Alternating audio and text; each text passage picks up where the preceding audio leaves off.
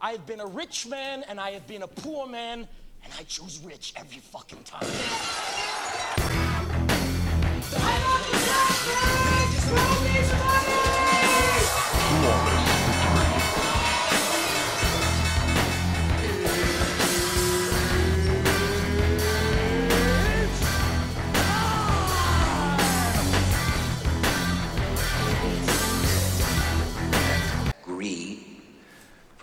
better word, is good. OnlyFans. Whoop. Whoop whoop. OnlyFans. Sounds like a macro sale. Summer's coming. OnlyFans.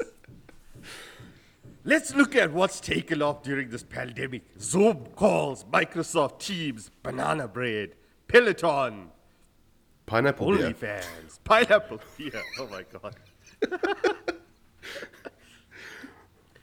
pineapple beer. Get, ha- have you tried it? Have you made it? No, I, I can't say that I have, no. Okay. Do you do drugs? Only recreationally.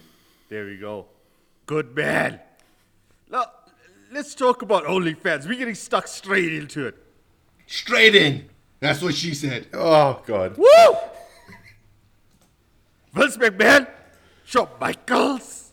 How you boys doing? We're here. All good in the hood. Episode five. Whoop. Put some pants on, because we got a good topic on for today. So you can take Right. the pants off later. So you can take the pants off later. Get those tips in, just the tip. How does a company go from being a fucking cooking show, uh, tutorials, workout videos, to getting 120 million daily users, 7 million creators, becoming a juggernaut for adult content? Let's rewind. Let's take it back from the beginning. Shawn Michaels. How did OnlyFans start out in 2016? It was content create. It was content creation, but it was it was for hobbies, man. Like if you were you were cooking, like if you I don't know if you could juggle, you could do some cool trick. And Wait, you- what kind of juggling? Hey, Wait, hey, hey, Yeah, I just gotta ask hey, you, man. whoa. You know what I mean? You juggling So- balls out here. Whoa. But that's the thing. It started off, and, and it was initially a, a family owned and managed business. And it started off being a, a platform to allow hobbyists to monetize their hobbies. Very similar to, you know, what Cameo is today, or potentially Twitch is for gaming. It was very much for hobbies, not at all adult content. Well, adult content can be one hell of a hobby. We know that. Vince McMahon, I'ma check your browser history, boy. I want to see whether you out there looking at uh, property rentals. Agent tries to convince you to buy that house. Fake taxi. Step sister. Step brother. BBW. BBC. Let's see. What, what, what, you've been in this game, Vince. You've seen the internet evolve from porn videos to even more porn videos over the To years. virtual reality porn to videos. VR porn videos, to you becoming the porn video yourself. You've been there, you've done it, you've seen it all, Vince. Tell us, how did this explode? Is this a perfect catalyst? A pandemic, people working from home, unemployment at an all time high, Stress levels are up. stress levels are up, access to technology, this pent up demand, pent up demand. Tell us, what are the ingredients to making this explode? Uh, dude, you, you know, I, I actually think that Tinder did a good job of laying the groundwork for this over the course of many, many years. And uh, and Sean, you spoke to this briefly on a previous episode. The commodification of you know like human relations, just swipe left, swipe right, is just so so cheap and so easy. Um, you know, I think that the signs were always there. I mean, I uh, this is unfortunately true for all the engineers out there. Porn built the web. I'm sorry that you had to find out this way, but porn actually built the web. Um, a huge amount of transaction volume in the early days was porn. A huge amount of bandwidth was taken up by porn. Um, you know, as technology has gotten better, so has the pornographic uses of the technology. Didn't somebody go? They were going to do a porn shoot in space at one point. I think Pornhub was literally going to send up a rocket. Uh, you know, in more ways than Pornhub one. have been known to sending have been known for sending up rockets. Well, listen, we don't even need to shoot Paul in space. They've already been sending fucking dicks up there. Jeff Bezos, shout out, boy. I see you. Yeah, but this, you know, you got all of this, and just o- over the years, it's, be- it's become easier to access this stuff. It's become one to many broadcasting. It's completely destroyed intimacy, um, and just you know, technology gets better. Now you you you upgrade from JPEGs to five G. Suddenly you're looking at the stuff live on your phone. Um, it's not. I don't think it's something we were prepared for, we're honest. But then pandemic hits, makes it way worse. You're sitting at home. You are probably having trouble in your relationship. Shout out divorce stats from the last episode. Um, And and you, and you need a, a break, a release. This becomes the easiest possible thing. So huge demand builds up. And I think with with OnlyFans, the moment people figured out that hey, they can sell nudes on this app and people will pay crazy money for it, the market just takes off. But but that's the other. But Vince, you're touching on a fantastic point. The demand side. What about the supply side? One of the incredible things that OnlyFans did was it democratized the ability to create this kind of content. Suddenly now, the hot girl that you met at Shimmy Beach Club three years ago, you can now for the low cost of five dollars. You can see you can see all the smoke. You can get all the smoke. And now it's you have you have taken you have taken this this you know, this content off a pedestal. No longer are you scouring the web for a picture of some actress from halfway across the world. Now it can be people you may have met or people that you are familiar with. And, and it, it creates a level of customization and a, a level of access to this kind of content that never existed before. And it allows people who recognize that there is a market for their for their goods to monetize that. I mean, you look at what social media looks like today. You open Yeah. up social media and you are getting pictures of scantily clad men and women for free, gratis, mahala. They are giving you the content. And so Yep. if you're posting the good stuff and you're getting thousands of likes, why shouldn't you get money out of it? Because clearly there's enough people who like it to be willing to pay for it. The, and let's not forget that OnlyFans added the monetization layer, but let's be honest, WhatsApp, as far back as the days of MXit in South Africa, does anyone remember MXit? As far back as then, dude, nudes in private chats was a thing. It's been a thing for years. DC, last message, please. Listen, listen. Rule 34 of the internet. Rule 34. If it exists, there's porn of it. If it exists, there is porn of it. Yep. You think of anything right Yep. now. Dragon Ball Z, Pokemon, Yu-Gi-Oh, Calvin and Hobbes. It's time Simpsons. to do do do do do. You pick anything, there's a porno out there of it. It's out there. Any fucking thing, there's a porno. You're listening to a broadcast right now. You're thinking, let me take the moral high ground. I would never say news. Ah, no, that's disgusting. I value my privacy. Chances are, you've sent those nudes to someone. It's out there in the ether of internet, digital world. It's on someone's phone. It's never disappeared. E- almost everyone listening to this broadcast has taken compromising shots of themselves. You can Google Ric Flair's handle and you can find, hey, Ric Flair, you dirty, dirty dog. Ric Flair was up to no good this week. Out there, steak eating. We saw Ric Flair. Well, listen, there is a market, there's a demand, there's a supply. And let's go back to how OnlyFans actually captured that. It's a family owned business. OnlyFans is a family owned business. It sounds like a bad porno. It it is. Does, does this family take fake taxi to work? Like what kind of family? Hot step mom. All the memes, right? All the memes about this All the memes. So you've got Guy Stokely, Tim Stokely, Thomas Stokely. These guys should have been called Strokely instead of Stokely for what they're doing. and they realized there is a market, there is Rule 34. We can monetize this. And let's look at some of the numbers. Let's look at how big OnlyFans is.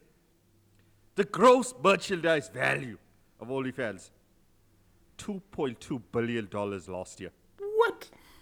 Billion! It gets better. Billion. Billion. It's expected to be $6 billion this year. Those are some expensive JPEGs. They expect it to be $12.5 billion next year. What? right? Now, OnlyFans take 20% cut of this. So their revenues are about $400 million. Next year, it'll be over a billion dollars. But where is the fucking money coming from? Show me the money. Hey. Over 50% of its revenue comes from paid subscriptions. That's what mm-hmm. you pay for. $5, $3, $10, $6. Shout out Mia Khalifa. See you out there. $10. but That's a good price point. a big Oh, yeah. 30% of it comes from chats. Why? Because people want to connect with the creator. They want to say, hey, Laurel, nice pictures, make me feel special. They don't want to be this person that is one of a crowd. And the And then element- Lawrence says, Yes, Daddy. Yes, daddy. Yes, daddy. Yes, daddy. Listen, they want to feel like they're the only fan in the world. Rihanna, see you out there. But they want to make they want to they want creators to make them feel like they're the only fan in the world, right? And that's another thing about OnlyFans. It's constructed in such a way that you don't see all the other people consuming the content. You see That's smart. you see your interface with the creator. That's it. It's one way. That's it. So you feel like this platform has been created almost exclusively for you. You don't hardly view all of this. You, you don't get to see other people's messages, of course. You don't get to see the interactions they're having, but And it's- you it's get to see your interactions.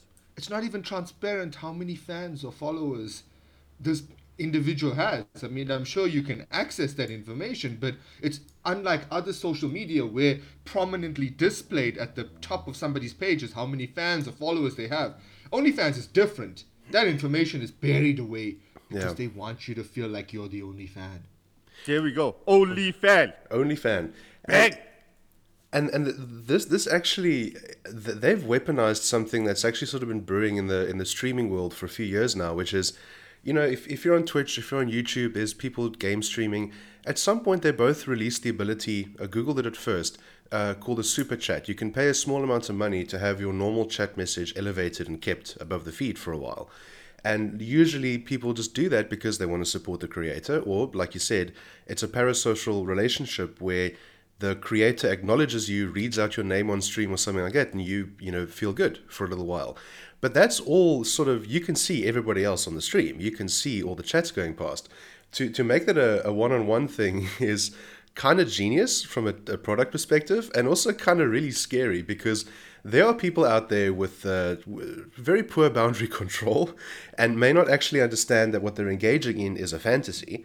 Uh, really, it is. It, it's a well-produced fantasy, um, and that starts becoming a substitute for you know real relationships in your life. So, I think just like everything else in tech, there's these huge numbers and you know huge growth, and then at some point people are going to ask, was this actually worth it? Um, did we actually do good by building it this way? Um, but I think the jury's still out on that, uh, Rick. I don't know if we were that far into it yet. Hundred percent, Vince. Where do you draw the line? Right? Tiffany, Diamond, Sapphire, Fox, Rebecca, as characters, aren't the people in real life, right? It's different. There's a separation, and you feel it again. You can relate to it. Being on the internet for years, there's an internet persona, and there's a human behind it, mm-hmm. and it's Great. often incongruent. But the great thing about OnlyFans is because it is primarily amateur content creators, they are able to blur that line a little bit more. you know, because this is a person you have heard of or may have met, suddenly it feels a lot more personal than than consuming, you know, mass-produced, off-the-counter content created by somebody halfway across the world. To come back to my anecdote, this is the hot girl from Shimmy Beach Club a few years ago. You know? So yes, you you probably I mean you know this is not really her, but she looks the same. Mm-hmm. You know? And you you almost met her like, hey, listen, if things went differently, maybe you could have got her number that night. Well, listen, rick Flair did get a number that night, and she was high maintenance. And Ric Flair's not going back to that life. Listen, let's talk about the dysfunctional offshoot that comes from that. Because if you have this obsession, and I'm gonna bring Vince McMahon in here, dirty motherfucker, right? I'm gonna bring you in.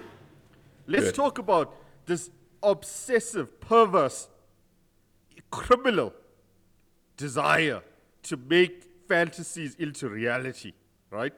And, and how it actually creates this ecosystem that needs to be regulated, investigated, and constantly monitored. If you look at someone who has a crush on some uh, uh, on, a, on a girl next door, right? They go on to 4chan or 8chan. They go on to well, Reddit is, is Jackie Chan. Jackie Chan, you know? And they there are forums that exist where they would say, shop this person, Photoshop them, Photoshop them nude. Vince, I know you know. You Yep. see those, those those things happen in the dark parts of the internet. These are unwitting people, people that don't know that their Instagram pictures are going out there and being photoshopped to become nudes. And guys go out there, comment on them, share them, sell them. People's lives have been ruined by this. By wanting to take someone who doesn't want to participate in this non consensual and putting them out there into the internet. How big a problem is that? It's it's pretty big, um, and it's actually it, it keeps getting worse. Like somehow again, technology keeps making this worse. We're into the era of live capture deepfakes now.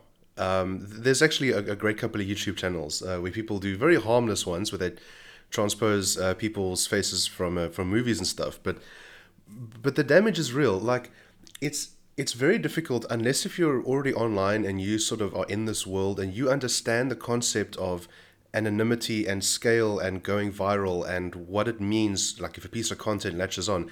If you just sort of think it's it's you your five friends uh, you know you're posting stuff to this cute little app you found on your phone and you have no idea like who's behind it who's in that community what they're interested in uh, you can suddenly find, you know, those pictures have gone a lot further than you thought they would, and you're ending up in places where you really shouldn't, and then you start getting all the unwanted attention. Um, you know, and, and there's a huge amount of, of work going on in in this abuse space, and, this is just we're just talking adults here. I mean, a hot topic right now is that Apple is looking at uh, putting uh, surveillance on iPhones to catch uh, child sexual abuse material, and this is a you know a current tech topic. But that's that's just children. We're not even. I'm talking like adults who don't know any better, and they put this stuff out there, and it's it's extremely it. The way it demoralizes you if you know a, a nude gets out and people start doing stuff to it, and then you find out that like everybody kind of knows your name, your face, and the most intimate part of yourself it's it's utterly devastating and you know people don't fully appreciate just like how wrong the internet can go when something goes viral like that i mean a, a couple of i think a couple of years ago we had an instance in south africa even where a uh, like a a Krugersdorp soccer mom took a, a saucy picture and meant to send it to her husband. She posted it to like the school's pickup group instead, and she went viral. Um, and everyone around the country suddenly knew her name and the fact that she took dirty pictures. Can you imagine being that person, seeing your name in the news as you know, uh, having been a victim of this? No, it's completely devastating. devastating.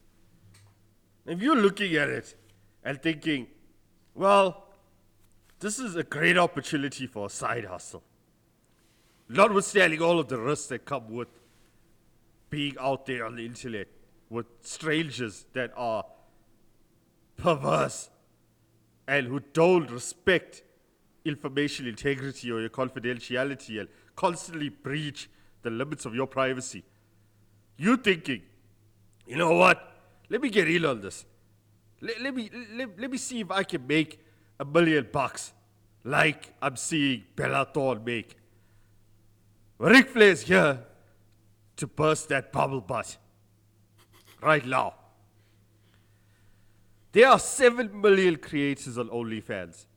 7 million. Hmm. Do you know how many make $1 million a year? Take a guess, Vince. Take a guess, Sean. I'm gonna guess it's less than a thousand. Yup. Let's hear from you, Sean. How many OnlyFans creators make a million dollars a year? Jeez. I mean, I would think a lot of them. Yeah. I would think it would be because you're constantly seeing, you know, uh, an article on, on, you know, X person who was a cashier at, um, at Harrods is now a millionaire from OnlyFans in London. I would think it would be thousands, tens of thousands. You're both close. 300. What? 300. That's it. Three hundred. That's it. That is it. That's all there is. The chances of you becoming a CEO of a Fortune 500 company are better than becoming a million on, on OnlyFans, right? It's actually true. It is. Wow. Now, s- $50,000. 16,000 creators make $50,000 out of 7 million, right? It's, it's, it's inconsequential. It's a rounding error. That's it. That is it. That's how small the entire base is. And there's 120 million users. And if you dig deep, no pun intended, if you dig deep and you really want to hit the spot, you want to hit it from the back, let's look at what the numbers are like. The top 1% of all OnlyFans accounts makes 33% of all earnings. Yo. The top 10% of Sounds all. like corporate South Africa. It's it's corporate South Africa. It's a pyramid scheme. It's fucking Herbalife. The top 10% of all accounts make 73% of earnings. Three quarters of all the earnings that go into the OnlyFans pool go to the te- top 10% of accounts. That's it. That's how unequal it is. And if OnlyFans was a country, it would be the most unequal country on earth. Its Gini coefficient is higher than South Africa's. That, that that sounds about right for, for those ratios. Um, th- there's also, I think, a very interesting one of 120 million users to 7 million creators. Um, the way this seems like it's panning out, it literally is just people buying commodified access, and if you're already famous, then you can you know build a much bigger distribution network through OnlyFans than anywhere else. But at the end of the day, if you're a complete unknown um, and you just sort of get onto the platform, it's just like anything else. It, it's like like YouTube or Twitch. If, if you don't actually aggressively market yourself to people that are interested in your content, they're not going to find you and they're not going to pay you. Um, and unless if you have a head start, like uh, a lot of uh, the, the top earning folks do, it's it's an uphill battle. Um, and it's not just any uphill battle, it's an uphill battle coming possibly at the expense of your privacy, your safety, and maybe even your dignity. Um, that's a hell of a trade. I wanna bring in my man HBK. I'm just a sexy boy shop my girls here.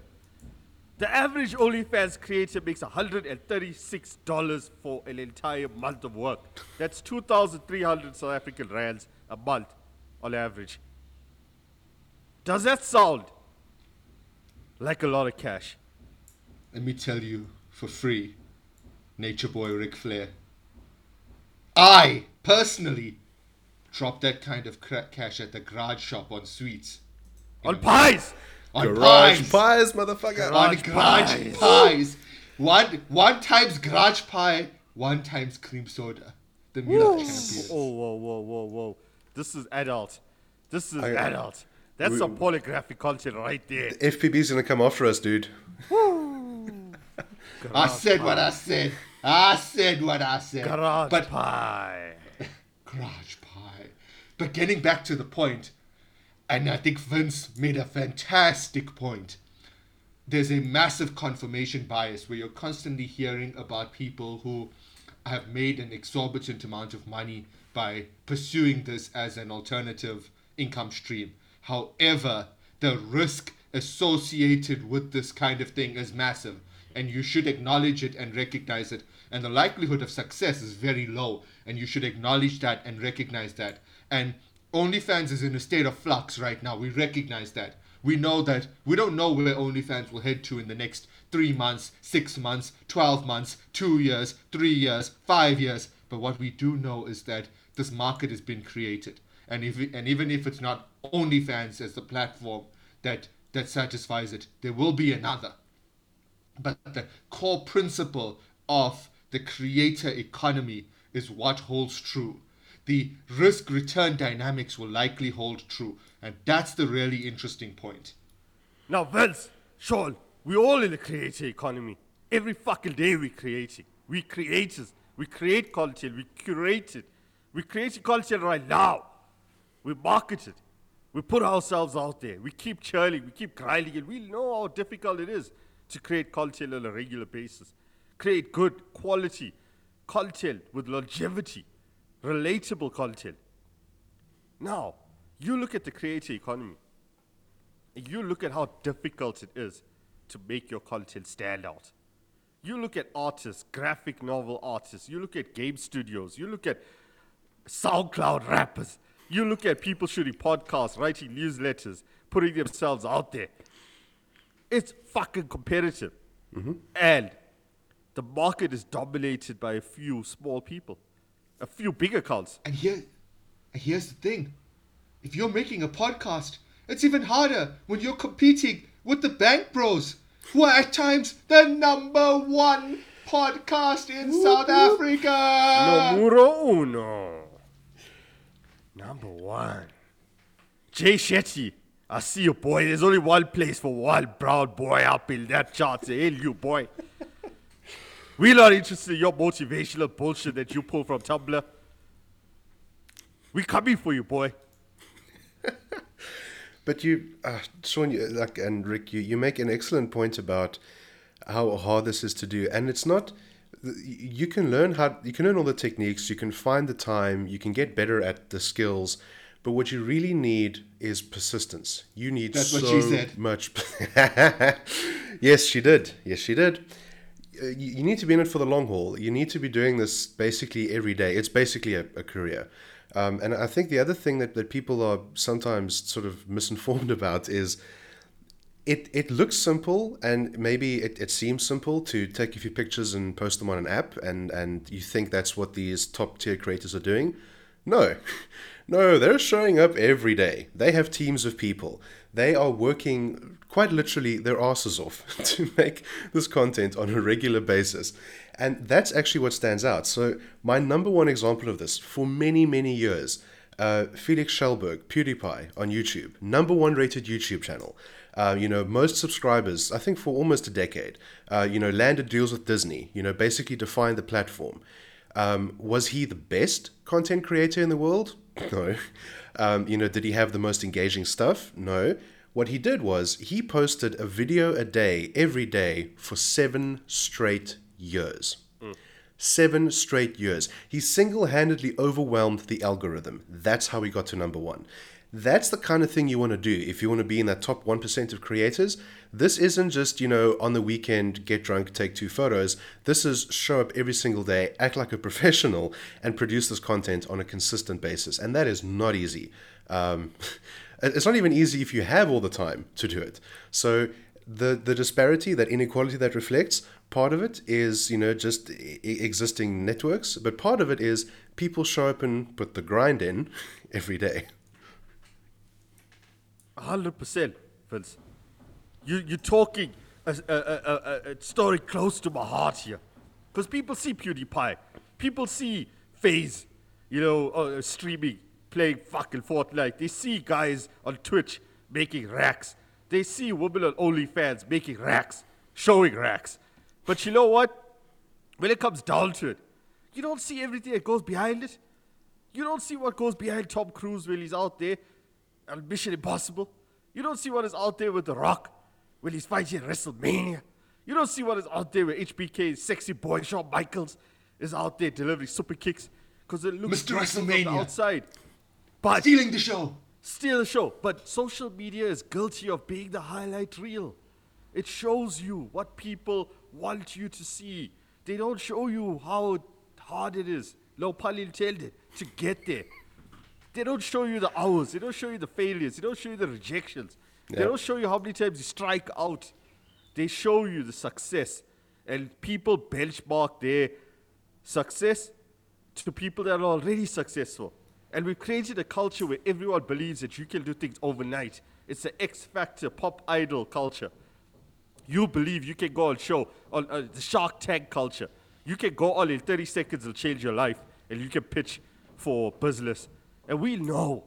We've all been in investment banking here. We've all been in marketing agencies. We've all been in software development companies here on this broadcast and the Bank Bros. And we know to get business done, it's not a 30 seconds elevator pitch. It's not pitching up in front of three people on a panel and people say yes, no, yes, no, golden buzzer. It's not that instant route to success. What you see has years and years and years of grind and hard work that people aren't exposed to. And if people were, many people would want the life that an investment banker has, or a top OnlyFans creator has, or a Hollywood star has, or a top rapper has. They won't want what those people have. That's the thing. Look, th- things are harder to make than they are to consume. Um, you know, I've uh, and I've personally seen this. You know, among people who who think they can be writers. So this is my specific thing. Like all of us can type into a document, um, and I meet people actually still on a weekly basis who one day have a dream of being a published author, and the, it just it never materializes because it turns out you need to do more than just type you know there's a lot of work that goes into it you know tiktok onlyfans you got to do more than just hold your, your phone up you have to do it a lot you have to actually become a relatable personality you actually have to find and speak to an audience you actually have to be interesting you actually have to bring something unique and putting all that together is not as simple plus and, and this is the thing we're not even talking about there's constantly risk of failure. You know, you talk about uh, confirmation bias. Well, there's survivor bias as well. You only see the people that made it out the other side as success. You don't see the nine out of ten people that failed, the the channels that closed, uh, the accounts that closed down, people that just completely flamed out because no matter how hard they pushed, the market just didn't want what they were selling. And that's the other thing about this. You are not guaranteed success just because you think you have what it takes. If the market disagrees, the market disagrees. That's it. You you can't convince millions of people if they don't want to be convinced of something. And sometimes, even when you convince them, it's not necessarily a sustainable thing. How many examples can we think of of people who go viral, who build massive, who, who create a piece of content that, that, that go, you know, that explodes to make a fantastic song, and, and then they're just somebody we used to know. Woo! Woo! The point is that this is a difficult, difficult thing. And when Yeah. you transpose how unequal OnlyFans is, it becomes even more difficult. When you transpose the risk associated with putting that type of content out into the world, it becomes more it becomes un- even more unattractive. So weighing in all of these things, it it creates a very nuanced perspective on whether this content economy, this content creating, is a is as attractive and as viable a side hustle as m- modern media would make you believe. And Yeah. everyone believes in the concept of democratizing their content and being independent and beating the big boys. Well, here's something to think about. The world's largest music streaming platforms, driven out of two, three big studios, right? Three big record labels. Hollywood movies financed by three, max, actually now four movie studios that will finance your movie. If you're an independent, chances of you ending up at a film festival and getting your break It's going to be fucking difficult, right? If you don't have the big boy standing behind you. Similarly with content and creation. If you don't have those big brands behind you, it's considerably more difficult to build the credibility, the reach, and create high quality content, which is expensive. Creating mm-hmm. content is expensive. In as much as people will have you believe you can pick up your cell phone and shoot it and, and just upload and become a star, you probably can. But Vince, Sean, they are the broadcaster. They can tell you for a podcast, you've got to put capex. To run a blog, a website, you've got to put capex. Yeah. To run a media company, you need a fuckload of capex. It's not as simple as flicking the on switch and recording yourself on Instagram live and becoming the next big thing. It takes work, it takes curation, and it takes a lot of cash. And a lot of people don't have this cash without having the backing of established players within the creator economy. And so we talked about OnlyFans, and I think let's use OnlyFans as an illustrative example. We mentioned that this was a family owned business. But the honest truth is that that's not entirely correct. It is a family managed business. Because the majority shareholder of OnlyFans, as it stands today on the, you know, August 2021, is a is a person with long standing ties to the porn industry. So here's this family who built this business and didn't intend for it to become a, a, a you know an adult content platform, and it suddenly became a massive platform. And they brought and they basically sold a majority shareholding, seventy five percent, to a person in the porn industry. And then you fast forward to August 2021, and now there's this news coming out about this platform, which is forecasted to create to produce six billion dollars worth of revenue, and they're now closing off the taps on on the key driver of that revenue, pornographic content. Why? Because despite the success, despite the strong industry knowledge from having a shareholder in it, this kind of thing still operates on the fringes of traditional finance. OnlyFans has still struggled to generate adequate uh, investor interest at VC level. OnlyFans payment providers have put pressure on them to better manage the risks that we've spoken about. The risk of content being misappropriated, the risk of of uh, you know child uh, child pornography. So despite even when you create something so massive and so powerful, it's still very very difficult to turn it into a sustainable, acceptable long-term business. Yeah. A- And this is where the, the, the platform risk comes in. Uh, Rick, are we going to talk about MasterCard on this episode? Listen, we'll talk about MasterCard, but I can see a big parallel here between what happened with Tumblr a few years back. Tumblr decided, fuck it, we're going to ban pornographic content, and you know what? They disappeared. They And tumbled. listen, here's the thing. We're not talking about the Tumblr you pull out from the cupboard when the visitors come. That's not the Tumblr we're talking about. We're talking about a social media platform that for a time was very big, but now is very small. Is that what she said? So, Not to me.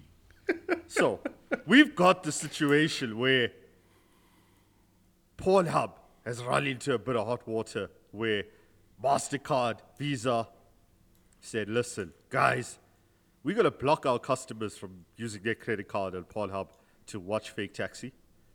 We want you to use real taxis. And this comes off the back of all of the extremely serious allegations of child abuse, non consensual sexual behavior, everything that's wrong with the world, right? We've seen now the MasterCard, Vince, have come in on OnlyFans. And they've said, hold on, guys, we're going to put new rules in place that governs payment processing as it relates to your platform because it involves adult content kicking in. Take us through that. And, and, and there may be a bit of a conspiracy edge to it, and it can get dark, but that's what the Bank Bros podcast is about. We out here Where's to, my tinfoil hat? we out We're here to talk done. about it. We are out here. Avril Lavigne, body double. Fake landing. or or just you know a, a country that has a problem with sex. Like america is one of the strangest countries for this stuff because it's like more than half the country still has this sort of 1700s puritanical view of human relations. And that kind of starts showing up over and over again. Um, you know it's not surprising to me that this happened that mastercard decided to change the rules uh, to kind of nail OnlyFans, uh, OnlyFans. it was surprising it took this long, I think, because a lot of this stuff has operated on the fringes for so long. Um, I always kind of thought people would just keep getting away with it. Um, but now it's becoming this thing of no, the, the now that Mastercard has folded, Visa is not far behind. Like, you know, yeah, you have to understand that, you know, the reasoning behind this change doesn't go away just because MasterCard made a decision. There's EMV, there's the whole payment industry that will look at this and go, you know what, the risk argument makes sense. We're going to adopt it on our side too. And I, I, think when you look at it from the outside, it looks like a conspiracy. It looks like, oh my God, they're trying to shut this down because they're evil. Um, I think it's a lot more that they don't want to be prosecuted for this stuff. They just flat out don't want the liability. They look at the, the payment processing volumes, they look at the chargeback risk, and they look at the risk of uh, being taken to court over this. And it's like, you know what? It's easier for us to just, you know, unfriend uh, OnlyFans, unfriend Pornhub of course, has an enormous impact on the rest of us because adult content is a valid thing to make if you're doing it consensually and you know you're informed of what you're doing everyone involved is has agreed to participate there's nothing wrong with it but and try it's empowering it it actually it is listen vince i'm gonna be honest with you we've been talking about nudes but hey when you get the angle right hey when you get the when you get the lighting right Hey, Vince. Listen, you can shoot hey. Ric Flair from any angle. Hey. You shoot Ric Flair from any angle. Oh, size oh, yes. but size. It's a great, but it's a great point. You know, there's very real risk associated with this from a payment processing standpoint, but also for a MasterCard or a Visa. It's also what it's it's money laundering. It's what it's what you are implicit in financing. If yeah. you're financing something that is facilitating, you know, sex trafficking, that's, faci- that's potentially facilitating terrorism, that's faci- potentially mm. facilitating violations of international human rights, you have to take the risk very seriously. Yeah. And so it's not for us to say that the risk is extreme in OnlyFans example, because that's not definitely not what we're saying. We're just saying that the risk, if realized, has significant impact. It's it's why Craigslist years ago they pulled down their adult hookup section, and there was a similar outcry there because for years sex workers had been using that as a place to connect with other people. And the key thing about this is that you eventually build up a reputation, and it's it's kind of difficult if you don't see the stuff uh, from the inside, but. Um, reputation and you know sort of trustworthy relationships are everything in an unregulated industry. If you don't have the protection of the police of the law if you're operating on the fringes you need at the very least a place you can go where people are trustworthy and there's some kind of enforcement happening even if it's not by the police. Every time you shut down a space where this is uh, accumulated you create risk. Because the people that were depending on this they don't have another option right? They're not going to be like, oh, well, I guess I can't do OnlyFans anymore. I'll go back to investment banking. They don't have the ability to just switch careers. So personal. So personal. Come on, Ricky. You're basically teasing the fact that you have an OnlyFans. We, we, we know the truth. We've Done it. I've made it. We... 50% off for the rest of the month till 1st October. I'm going to squeeze the last piece of juice out of this. Fuck it. Well, listen, you know what fixes this? Bitcoin. Bitcoin it... fixes this. But let's have that debate. Yes or no? Because the, the one argument against crypto, and we are massive, massive crypto evangelists out here. We see laser, laser eyes. eyes. We see laser eyes. Shop to Michaels the out there buying everything: Ethereum, Bitcoin, Cardano, Doge, not Doge, buying good shit. We see uh, my man Vince out there buying penny stocks, buying more crypto, buying a mining rig, buying people machines out of China hooking up PlayStations. Yeah, exactly. we love crypto, but we also have to admit there is this shadow that hangs over crypto as a means of currency as it relates to illegal transactions. Silk Road, buy guns, buy kids from Bangladesh to come and work in your factory making textiles. To be interns at Bank X. to buy, to buy, to be interns. Don't, don't give away our secrets on the Right, podcast. there Come we on. go. Now we production. production. And, It's- and- and let's talk about that. Yeah. Look, it this is a it's a big complex topic because look, on the one hand, crypto basically functions like cash. And if you look at it, you know, offline economy, uh, you know, cash for illegal things, that's always been, you know, the, the trade. So now you've got crypto coming in and they're not quite there yet. They haven't figured out the, the true anonymity uh, aspect of it. But once they figure that out, you have this sort of internet cash that you can use to pay for internet services like, you know, uh, information and content and consulting and knowledge and porn. you can actually pay for it with crypto. Um, I think one of the there's two interesting things here. The first being that you know the the establishment, um, all the stuff like know your customer, anti money laundering, all these rules and these laws that come in. You know the reason you have to upload your ID and your proof of residence when you sign up to a financial service. th- Terrorism does happen, like not a huge amount relative, but it does happen. As we sit here, as we sit here, there's Mozambique, there's Boko Haram, there's shit happening. This is real. People do it. Afghanistan just fell to the Taliban. like, these things happen. But they're always going to happen. I don't think there's ever going to be a point where everyone just goes, yep, no, we're done fighting wars. like, that's just not going to happen.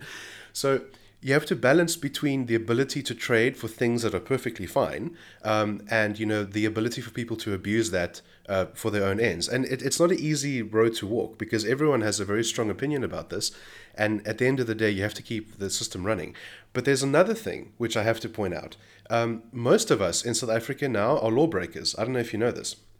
Because illegal I knew. of course of course we knew. I don't know which law, but I, I so I'm not gonna say.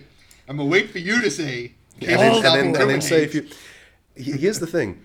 We we have this sort of default concept of if it's illegal it's bad right? I mean that's sort of what's reinforced constantly. We talk about bad people doing illegal things so illegal things are bad. Well during the lockdown it was illegal to buy alcohol and cigarettes for like a few months, if you managed to buy a pack of cigarettes, you were technically a criminal because you were technically guilty of an offense. It's that easy for a government to decide what is and isn't illegal. So if your entire argument is, you know, oh, it's illegal, so they shouldn't do it, you should actually be asking, well, is the law ethical? is the law moral? Does the law make sense for what it's trying to achieve? And it's so easy for bureaucrats to legislate because they just look at the risk in numbers. They look at PowerPoint decks, they look at reports, and they go, yep, you know, it, it costs us 2%, but it saves us 5%, so we tick the box. That's the extent that they analyze it. They don't think about all the people who, who are losing their income, they're losing their access to safe spaces. That's not really a factor to the type of people making these decisions. So you, you talk about, you know, illegal trading in crypto, yes, but also what's illegal changes very quickly, and it's not always fair to make something like this illegal. Oh, Vince. Buying kids out of Bangladesh should be illegal and it should be immoral. I like to say that on the podcast. Co-sign. I, I, we're receiving some very big numbers coming in for for some sponsorship. And if you want a you want a little kid to come on and, and negotiate agreements on behalf of Bank X, you know what? You get to choose. I, you, you know what? I'm, I'm just going to drop this here, and th- th- this is something to think about for the next episode the, the morality of child actors. Hey, Vince. But anyway, Oh, but mm-hmm. Macaulay anyway, Culkin, the but Olsen anyway- twins, Just saying. but but you're touching Lindsay on a Lohan, Lindsay Lohan. Parent Trap. Parent Trap 2. I never watched it. There wasn't one. There should have been. But that's the point. But but Vince, you're touching on a fantastic point. But the but firstly, can the parents be trapped again? Surely, for, for, after the first time, they've what they are wise now. If, if, if Home Alone taught us anything, it's that burglars never learn. So, Home Alone was unrealistic. Just unrealistic like Titanic because Jack could have fit on the fucking plank. what, So you know what? Fuck Rose. what job do the McAllisters work to have like a three story, 12 bedroom house and they forget their Only kid at home? they own OnlyFans. Mystery solved. OnlyFans. We've got it. But it's a great point. Vince, that you touched on, and, and, and I wanna I wanna emphasize it that often there is a disconnect between the, the moral direction of society and the legal constructs that define society. And sex work is a fantastic example of it. Because the truth is that Gen Z and millennials uh, have a more liberal approach to sexuality and sexual liberation than there's ever been in human history. And these are the groups that are becoming the, the dominant, economically active, voting adults in our society. It's starting now, and that trend will continue for the next 20 years. And so, society's view of this kind of thing is still very much, or at least the, the legal construct's view of these things is still very much rooted in a a doctrine that existed 20 30 years ago where it was ultra conservative where this this was frowned upon. And you saw it with the difficulty that OnlyFans had in raising financing because despite being a billion dollar business despite having massive cash flows you know there was still this big big big question mark around the reputational risk of putting your money into a business that is effectively producing pornography. And OnlyFans knew it. That's why they hardly mentioned this in, in mm-hmm. their investor presentations. And they knew it. And that's why they've ultimately made the decision to pivot away from this content, despite it being so profitable. Yeah. And, and just I I gotta say one of the things that you always got to bear in mind it's much easier to make a law than it is to repeal it uh, in general. Um, and it takes generations for the stuff to work out. I mean you talk about economically active population. It's it's the people who it's not just voting but spending. You know the, the people who where they move where they live what they buy who they buy it from who those people are able to lobby in government. All of this fits together to shape the world that we live in and that world is changing. You're right. There's a, a, a bunch of value shifts sort of happening now. Um, and that's also a great topic because we don't yet know whether or not these value shifts are worth it but we do know that it's happening and we do know that the law is always behind on stuff like this. So you know to, to look straight to, to the, the legal texts for how to interpret stuff it's it's only one factor you also really have to look at you know what are people's rights and you know what actually makes sense logically from you know a risk reward perspective when you're doing something like this You know, if you look at the roaring 20s, not the roaring kitties, that could be a good, a good point for OnlyFans. Bring me your roaring kitties. Listen, you look at the roaring 20s, prohibition. What happened when prohibition was enforced? Consumption fell 30% initially, and it spiked in the following years to 70% up hmm. in terms of alcohol consumption. People consumed more alcohol when legislation was in place for them not to consume it, right? Yep. They consume more than they did before. Now, if you look at the top 10 countries in the world for porn and porn consumption, I'm going to read some of the names out here Pakistan, Egypt, Vietnam, Iran, Morocco, India, Saudi Arabia, Turkey. Can you Saudi Arabia? What? Can, can you see the trail here? Right? There is an inextricable link between putting in place mechanisms to repress consumption of adult content and the consumption of adult content in return because Yeah. people can't consume it. So we've got to have that conversation about putting in laws that have unintended consequences mm. and have a perverse effect because you have people consuming it, but they're consuming it without protecting the creators, without protecting the people who are driving the sex economy, people who need to be protected the most. You need those safeguards, mechanisms, and protections. But by not regulating it, you don't have that in place. And you're making the most vulnerable creators in society even more vulnerable. But Vince, Rick, if you cut me, will I not bleed red? At the end of the day, we they oof. At the oh, end of I'm, the I'm going to bleed cream soda from all the garage bars. That's what I'm, bleeding I'm gonna bleed cholesterol. But but the point is, at the end of the day, there is we we exist. We we are all subject to the limitations created by our biological constructs. And when you create a society that represses and suppresses what is, you know, the implications of instincts that happen biologically and naturally, you push the creators of this kind of content to less than reputable places mm. because that's the only way they can they can get the content out.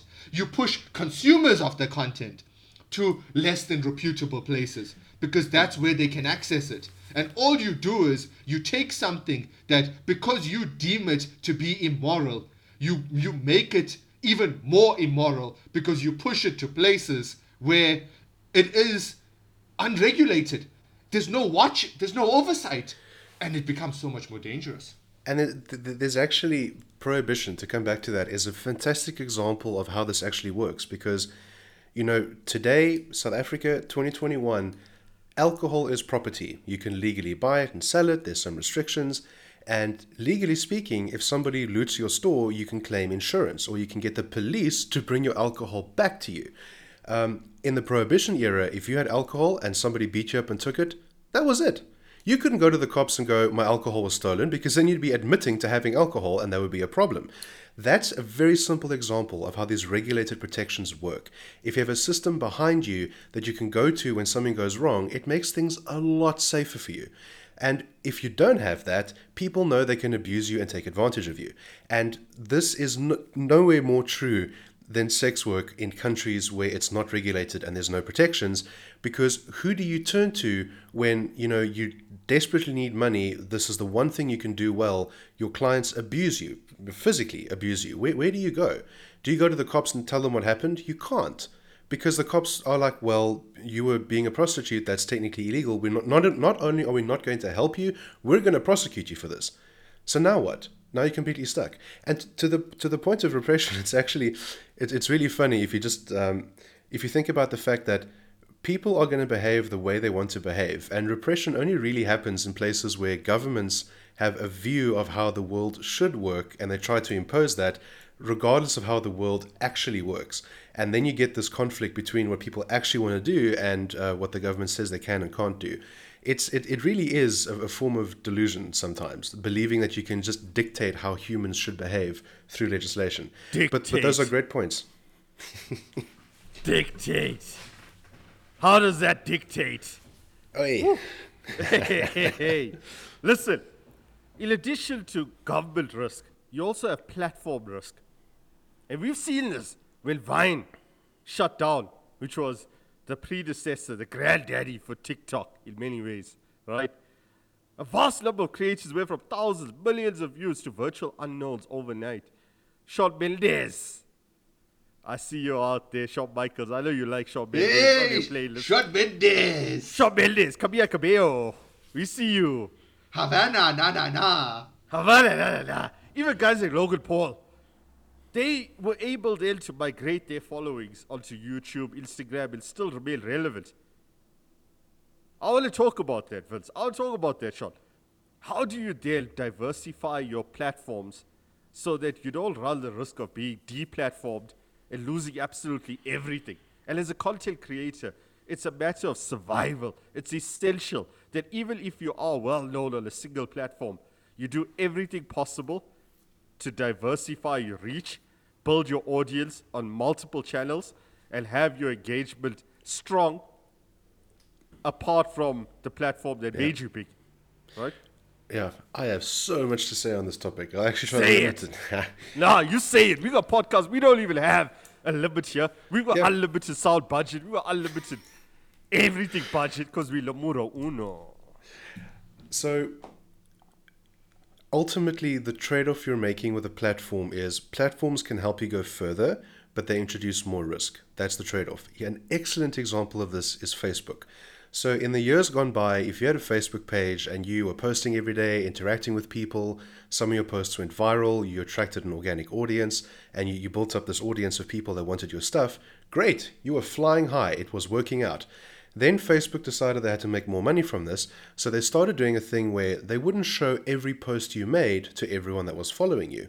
They would show it to maybe 50%, and I think now it's down to maybe 10% of people will organically see what you're putting out there. which you can get around by boosting your posts.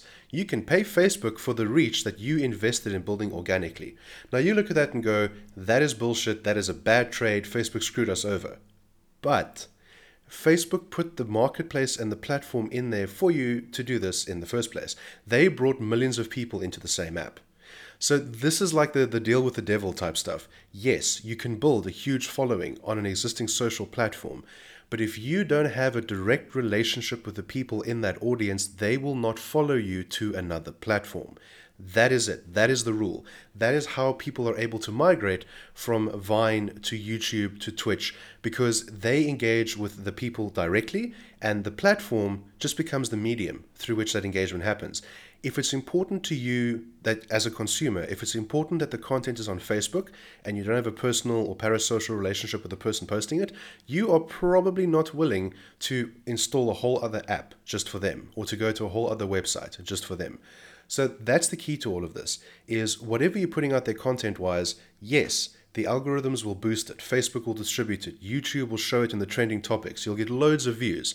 If that's all you rely on, you are not building a durable content system. If YouTube decides to change their algorithm, if Facebook decides to change their monetization, it will affect you. So, as a creator, your best safeguard against this is having a relationship with your audience where they trust you and like you enough that they will follow you to other platforms. From there, everything else is tactical. You can do stuff like have your own website, have your own mailing list, uh, use Telegram, use Discord, you know, launch onto new platforms as they reach scale so that you can retain access to your audience if one of them uh, falls through but never ever trust that the platform will act in your best interests. And I think that's the mistake a lot of people make.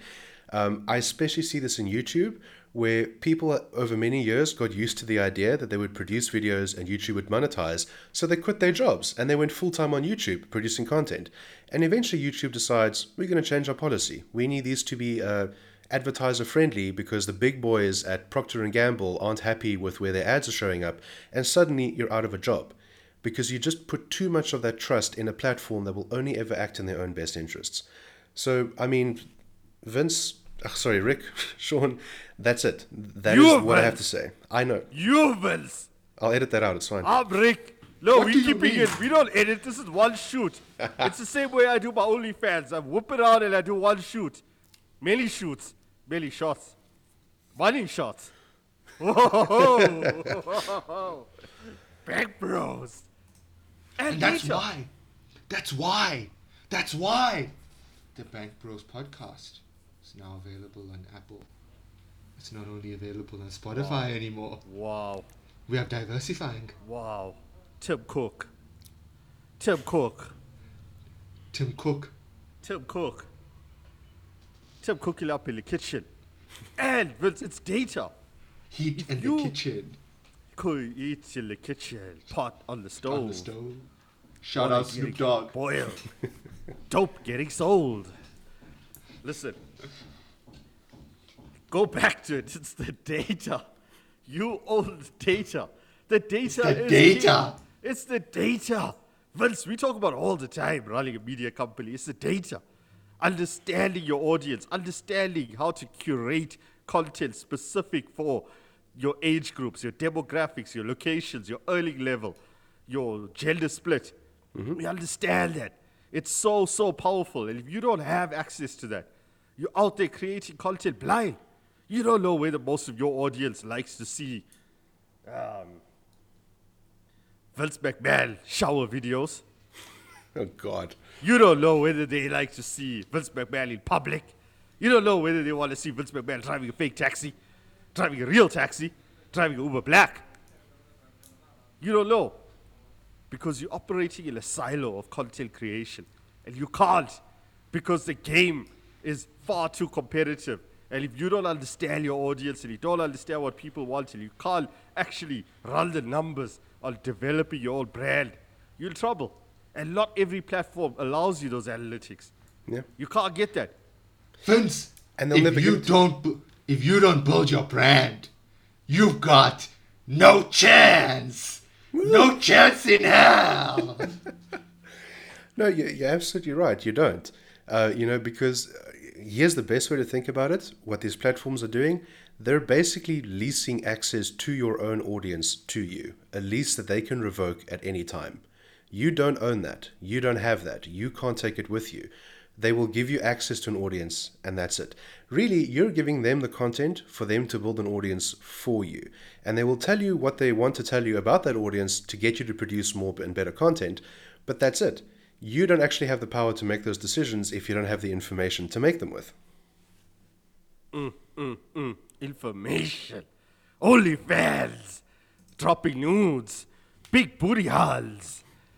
All I have to say about this is $5 special until the end of October. Like and subscribe. Check out my other videos. if you get vaxxed and you waxed, you hit up Ric Flair. Make sure his credit card is maxed. Oh my god. Yeah, it, the, the game just changed. 18s to 35s are out there getting shots and getting stuck. Woo! Woo! Back Bros, episode. Episode. Episode. Episode. Episode Episode five. five. This is what happens when you're drinking from a bottle at 10 a.m. on a Saturday morning. I'm hungry. I want a pie. Garage pie. Fucking, I'm gonna go get a pie right now. That's what's gonna happen. You get a pie right now. Just make sure, with spirit of tonight's convo, it's not the wrong kind of pie. Ooh. Back Bros episode 5. Take us back to number one. We out here killing it. Shawn Michaels, Vince McMahon, we done. We out. We're done.